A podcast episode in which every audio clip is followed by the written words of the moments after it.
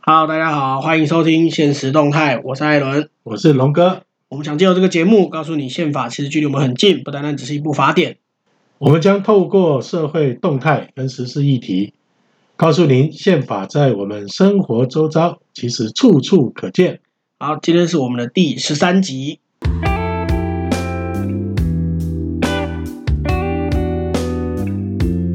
好啦，我们今天就来聊聊劳动基金吧。啊，劳动基金这阵子吵得很凶哈。，对，哎，结果我我先讲这两天哦，这两天看到新闻说劳劳动基金开始赚钱，然后大家还可以多赚，大家还可以多拿到钱。然后说赚了多少，两千四百多亿吧，是不是？。对对对，好像最近又赚了钱，就就变成很尴尬，就但是其就实是这他不违是法炒股，但是但是却帮大家赚到钱。哎，这不是这样子，因为对啊他赚到钱是因为他炒股的事情已经爆发了，对然后有整个的基金的操作面对啊有，做个调整。对可是我就觉得很奇怪，就是以美国的这个退退休基金来讲哈，，对他们的这个投资对股市的投资哈，，对，他们是有一个它有一啊呃规个规范的，啊范在，它哈，它有一个规范在，哎，他们是有个规范的。嗯那这个规范本身它呢不，能乱投啦，应该这样讲。它它有一些选股的标的，比如说就是这对种公共事业，对，它宣布是有标准，它不啊是是有随公便共买，公共事业，或或者是说国家长期的大稳企定业。大企业对，啊。那这一次说去投资，可以去投资远东呃，远东百货嘛，哦，它远东它百货这就是非常奇怪的事情。啊它不算小企业啦，但是但是其实从之前之前的投资标的来看，其实它好像也没有，就是应该说劳动基金不太会去重压，就是我们从单纯的从风险控管的角度来说，你你投资你不可能每次去重压一档嘛，你一定是会分散，你可能可能 A 公司配几趴，B 公司配几趴，资产配置嘛。但是它变它变成是劳劳退劳动基金直接去重压这一这一档，因为我之前有听说有看报纸啦，报纸嗯是有写说这个，呃，我们的这个基金操作哈，然嗯后对基金的操作好像也是用公开招标的方式嘛，哈。对你，你谁你要买谁这些东西是有我的一意定思标就是准这个操，我们委托操盘的，它是啊对有对对有有去有请那个有公开招有标公的开招标过程让投信公司来但是投资嘛？好像有很多外外资它是外资的投信哈，嘿，他们是碰都不碰。对啊，对啊，好就就只有国内的银行。然后，不过这个案子，其实因为我我在看这件新闻的时候，我看到这个案子，它其实劳动基金发生炒股，其实也不是第一次了，这个其实过去就有发生过，只是这是第一次直接由劳动基金的操盘手报到他自己身上，因为前面几次其实都是投信经理人，因为我们就像刚刚龙哥你讲的那个投信，就是会有投投信公司去标给去跟政府标嘛，那就今年就是有这一间投信公司来、对来操盘劳动基金，但是以往都是投信那边的投信经理人，就等于有点像那个叫什么资产管理资产管理专员、啊，银行那边的人。李专对，理专，对对对，理专理专，有没有不够有钱？不知道这个词。 对，就是就是，其实就是那边的经理人发生的问题，但是这是第一次，这是第一次在劳动劳动基金出来，就是制度化之后第一次直接有运用的官员，就等于操盘手自己去配合外面的人操盘。看我们艾伦怎么了？怎么他了？是整理出啊，劳动基金八年哦，他就从二零一二年开始啊，没有啊，那就个是爆发出四个四个弊案啊。没有啊，那个是记者好整理的，不是我整理对，的啊。他去把资料找出来 哈。对二对零对一二年呢，有所谓的谢清良的银证案、对，然后一三2013年有一年个是陈陈平跟平曲乃正，徐乃正案；对，二零一四年黄明黄松明炒松股案，对，这个这个我就有印象，黄明松炒股哦，案。真的哦，哎、我是到今年这个事情，因为其实在这之前，我就是就是就是在前面那几年，我其实就是都还在念书，所以我也不知道，就是对投资这种东西其实没什么概念，就是也没有在碰这些东西那。你看啊，对，到今年我才开始有在看到股，开始在看股票。嗯二零二零年哈，你可以从这个整个脉络看出来哈。哎，刚开始是投信的这个呃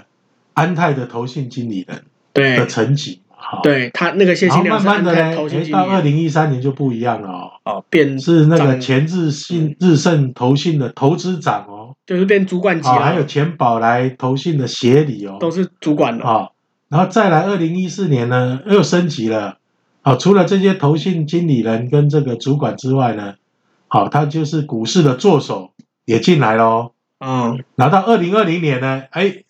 这这一次更高，这把次直官接员都变政府官员进来了。大家变成一个所谓的这个共犯结构了。哎呀，我觉得，我觉得可能好，我觉得从从大时代的环境来看啊，二零二零年可能可能三三四月股灾太严重，然后变成全民炒股时代，大家都在炒股票了。所以事实上来讲，我们刚刚有讲过嘛，嘿为什么这种事情在国外，当然就是说国外也会发生，但是都是对比较在这个所谓的私人企业的层面嘛。对，啊那，种内线交像易啊，那个一以种。前那个欧洲不是有一欧洲不是有一个大银行嘛，哈、你说，然后他不嗯是被那个银行的，呃，也是专门在做这个股票操作的啊，操盘手啦。一下子把他搬走了几百亿这个英镑啊，呃，这前两年的事情而已啊，没有前两年，好几啊没有年前了。是吗？我怎么记得好几今年年今年才被才被爆呃爆一次德国的那你看啊，这一次来讲啊，这一次台湾这个受到重视，是因为它是发生在劳这动个基劳金动部，而且是主管劳动基金投资的这个官员。对那这表示什么啊？我们从这个二零一二到二零二零这四个案子里面，可以发现说，这这样的一个共犯结构，它是逐步成型的哦。哎，对耶，你不讲嗯我都没有啊它想现在是过逐这步件事成情。型的哦。对，等于是大家已经从从这个呃代操代操的单位啊，代操的这种私人私人企业、私人的这种对，投信公司投信公司啊，一直到官员的摄入，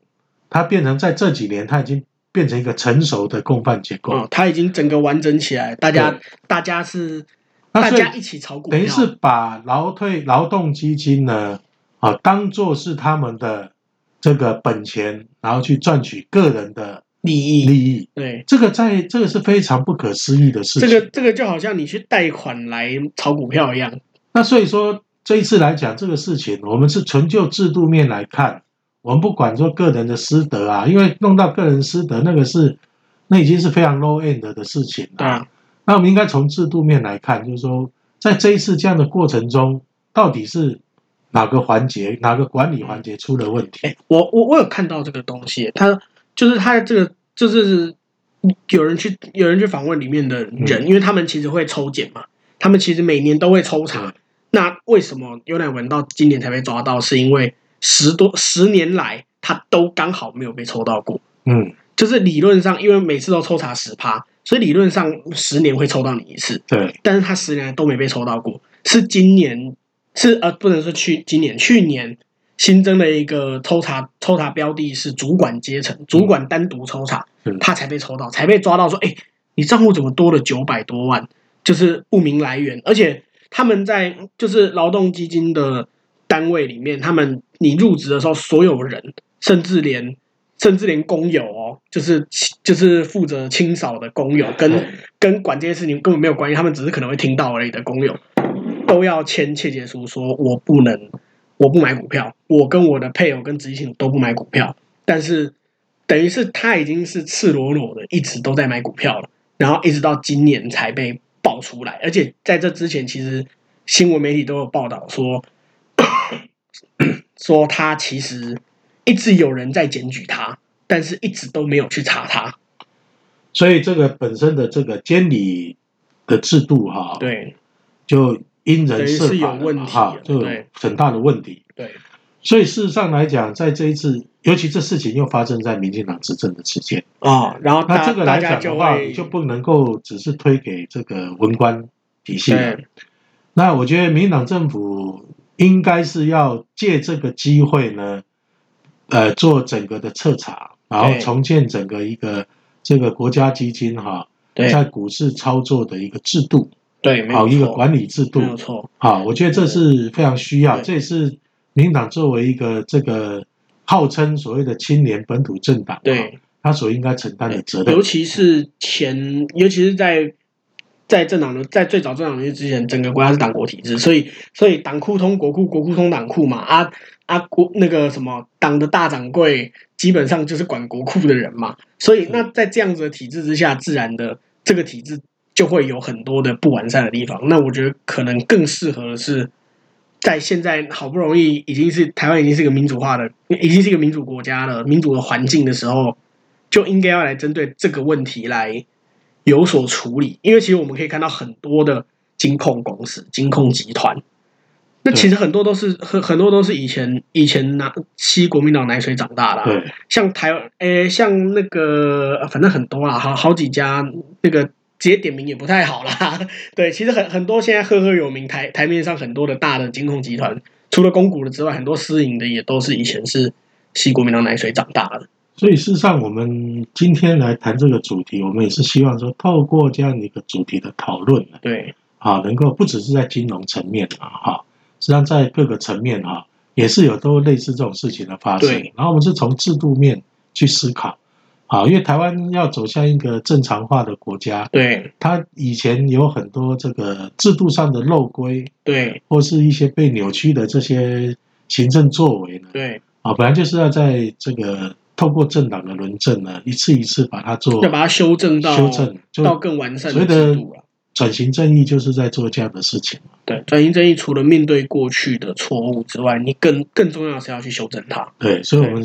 在二零二一年啊，我们的第一次的节目，我们哎，就对，今天是直第接一，今年第一次录音呢嗯，直接先来谈这个劳动基金的部分，嗯然后我们也期对啊许就是说，呃，整个的台湾在新的一年啊，对透过这个案子的彻查，然后监理制度的调整呢，希望我们好的能金够有一融个焕然一的制新度可以更完啊，有整一。个焕然一新的气象。对啊，会希望整个金融的制度会更完整，而且这件事情其实已经烧烧到很多间大间的投信公司，像前前两天的新闻，连统一投信哦，已经是非常大的投信公司，都已经被彻查了。对啊，统一投信啊，保家那根就不用讲了。呃，然后富华华啦啊富这一华些，富华对是老牌子的，富华是老牌的，啊老牌子的公司啊，对啊包这括前任的这个金管会的政务官，对，啊哎，可是龙都有龙哥，龙哥，我会发现一件事情哦，今天彻查的这一些，通通都不是国营机构。嗯，因为为什么？因为他他收取佣金的方式是，因为你买股票会有手续费嘛，那个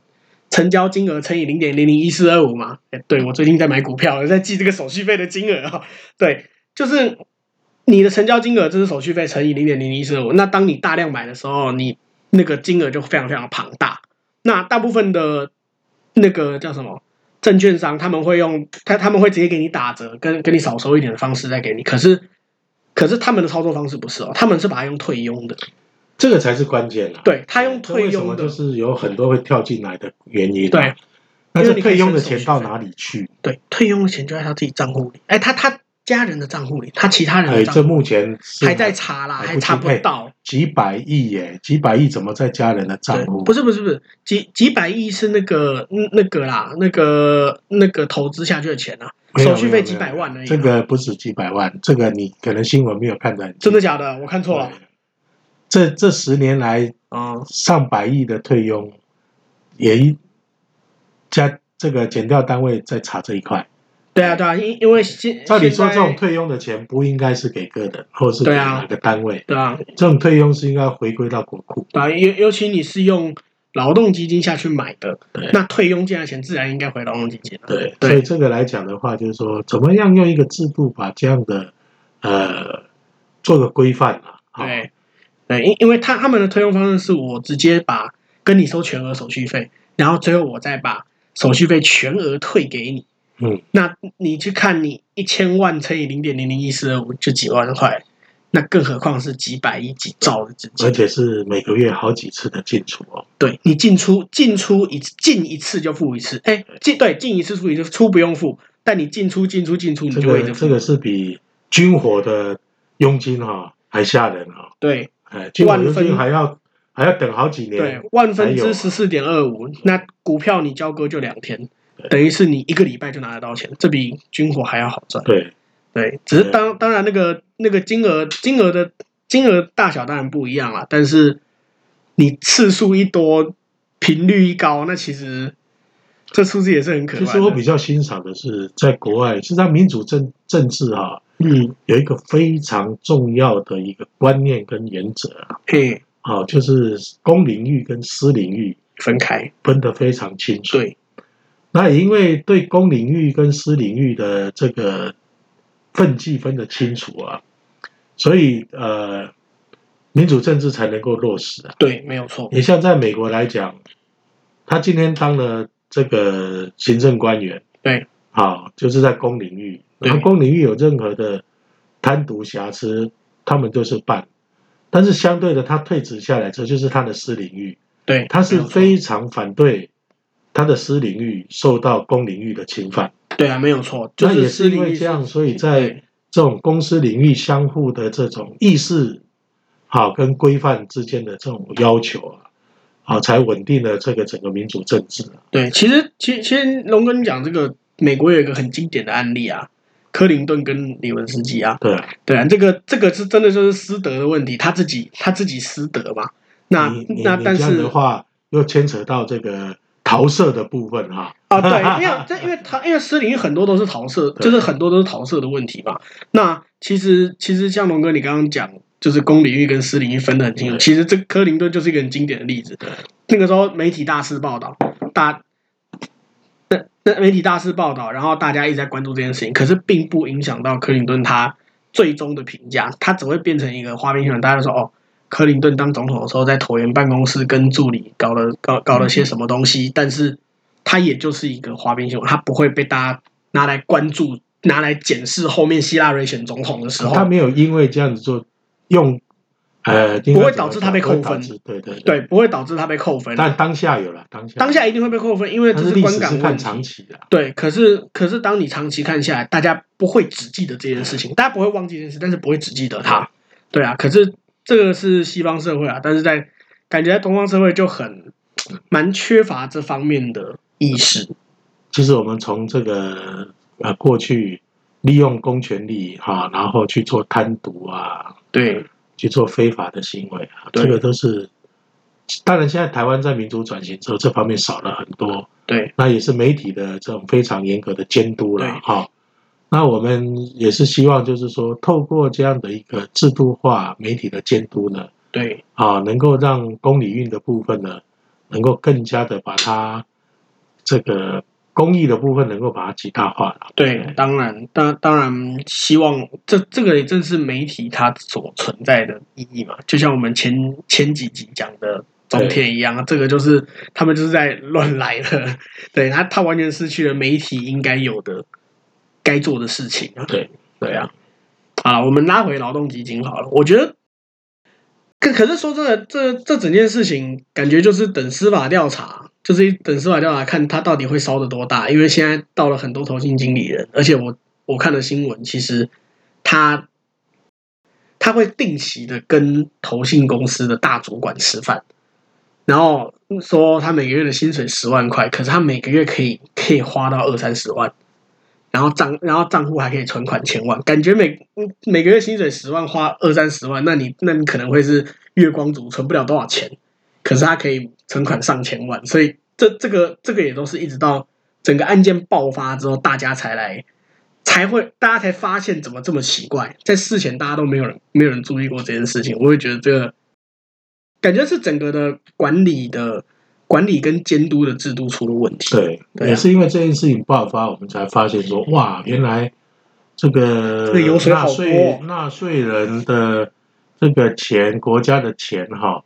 那居然被这样子花的这么的不慎重，对，这么、啊这么简单这么的轻轻率。对好，哦那这即即使他的那些个人消费，他用他自己账户里的钱，可是他账户里面的钱是是退佣进来的啊、对，所以说事实上来讲，我们也是希望透过这个